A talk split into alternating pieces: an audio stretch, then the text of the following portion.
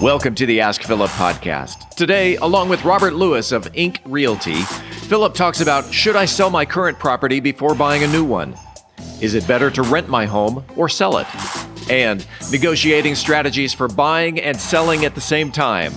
Philip Washington Jr. is a registered investment advisor. Information presented is for educational purposes only and does not intend to make an offer or solicitation for the sale or purchase of any specific securities, investments, or investment strategies. Investments involve risk and, unless otherwise stated, are not guaranteed. Be sure to first consult with a qualified financial advisor and or tax professional before implementing any strategy discussed herein. Past performance is not indicative of future performance. And now, Here's Philip. It is September 21st, 2021, and we are back with Rob, the realtor, talking about the real estate market. Hey, Rob, you got some shirts that say Rob, the realtor on it? You should. Uh, oh, man, no, I, I, rock the protect your equity shirts. That's that's my that, that's my theme for the year. Protect your equity. Protect your equity. I like that too. I like that too. So so this is a good topic because I've actually heard you sent it to me ahead of time, and I've heard this a lot of times. It's uh, should I sell my current property before buying a new home? Because there's like that delicate dance, right? Of mm-hmm.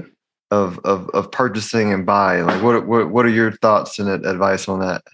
Obviously, and and, and this is the recurring theme every week for me is what is your plan? What what what are you selling your home for? And that would help guide to what the end result is going to be. So, with this particular topic regarding selling your home before buying a new one, I think of three main things. I think of do you have an investment strategy that you want to implement? Do you need to sell your current home? Meaning, is it going to interrupt your debt to income ratio with the qualifications on the new home?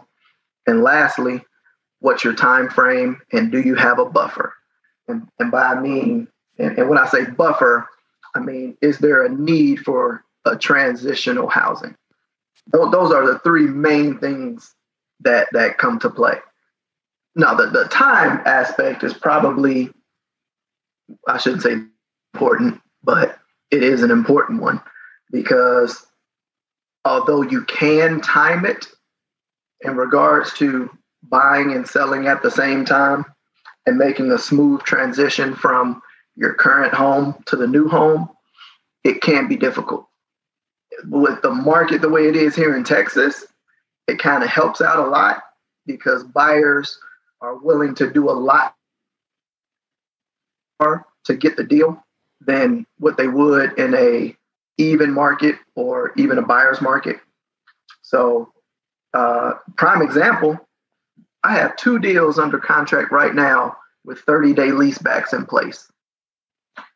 Mm. And what that means for the seller is that they can close on the house and still live there for 30 days, leasing it back from the buyer.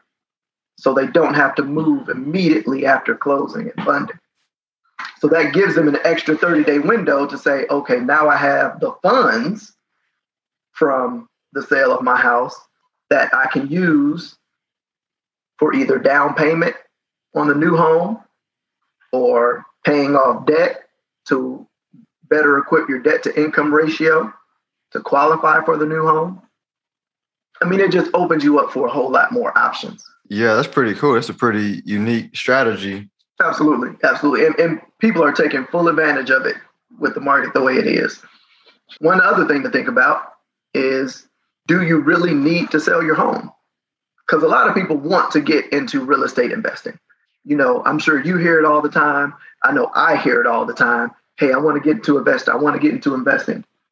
One of the easiest ways to get into investing is to keep your current home, buy a new home, lease out the old home. There, it's as simple as you don't have to do anything extra. As, as long as you can qualify based off of your income without the equity of your old home transferring it to the new home, you're good to go. you have officially acquired your first rental property. right. Yeah. Yeah. Well, and, and what would you say to the people that that would ask you, you know, is it is it better to rent it or sell it in this market? I mean, the rental market is sky high. I say sky high, but it, it's trending upwards the same way that the the retail market is. So, I mean, you can get great rent off of your off of your house in, in, in this market. Great rent. So your cash flow is probably going to be pretty darn good, especially depending on how long you've had your house. Right. Because that, that's another thing that people have to get comfortable with. And I think we talked about this in, in one of the previous episodes, but when people are selling a house that they've been in, let's say five years, out of all probability, they built up quite a big bit of equity. And to use real numbers, let's say they bought their first house and they purchased it at 250,000 five years ago. There's a good chance that that house today is probably worth 350,000. So let's say that they're used to paying that $250,000 mortgage note and they're moving to just for easy math, let's say a $500,000 house. The amount that they're paying on that $250,000 house, the rental amount on that has gone up since they purchased it at the same time. So the cash flow that they're going to be able to get off of that property, and again, just doing easy math, let's say they could probably get 2500 a month and they're probably paying 12 or 13 i mean th- th- those are those are pretty good numbers if you ask me.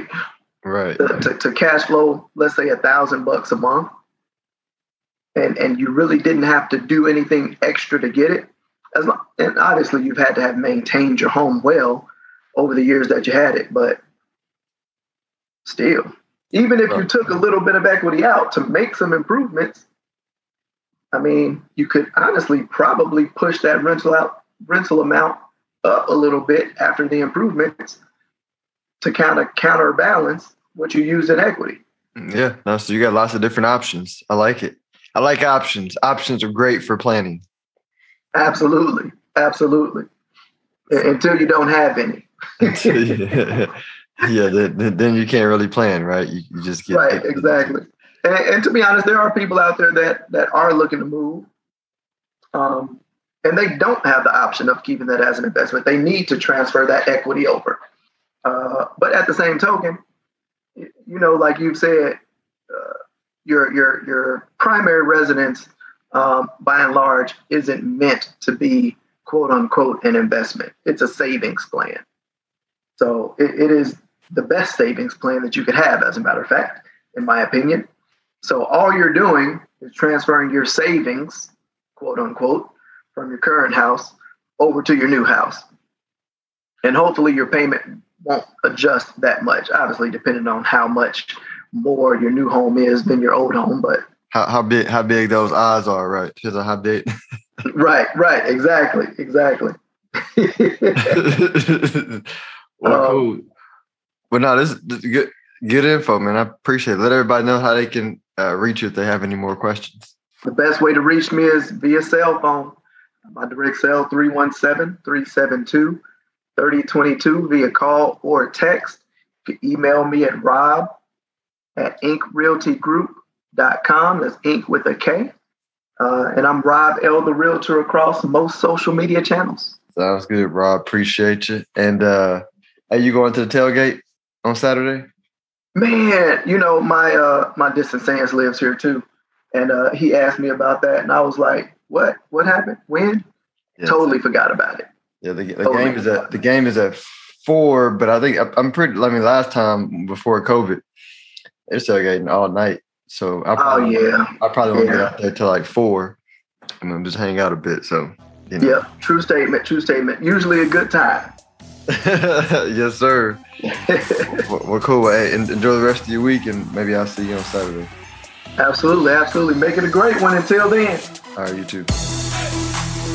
If you are interested in having a review of your portfolio or to see how far on track you are with your retirement goals, Philip offers complimentary consults through his company, Stonehill Wealth Management. For more information, log on to stonehillwealthmanagement.com forward slash talk. That's stonehillwealthmanagement.com forward slash talk. Philip Washington Jr. is a registered investment advisor. Information presented is for educational purposes only and does not intend to make an offer or solicitation for the sale or purchase of any specific securities, investments, or investment strategies. Investments involve risk and, unless otherwise stated, are not guaranteed. Be sure to first consult with a qualified financial advisor and or tax professional before implementing any strategy discussed herein. Past performance is not indicative of future performance.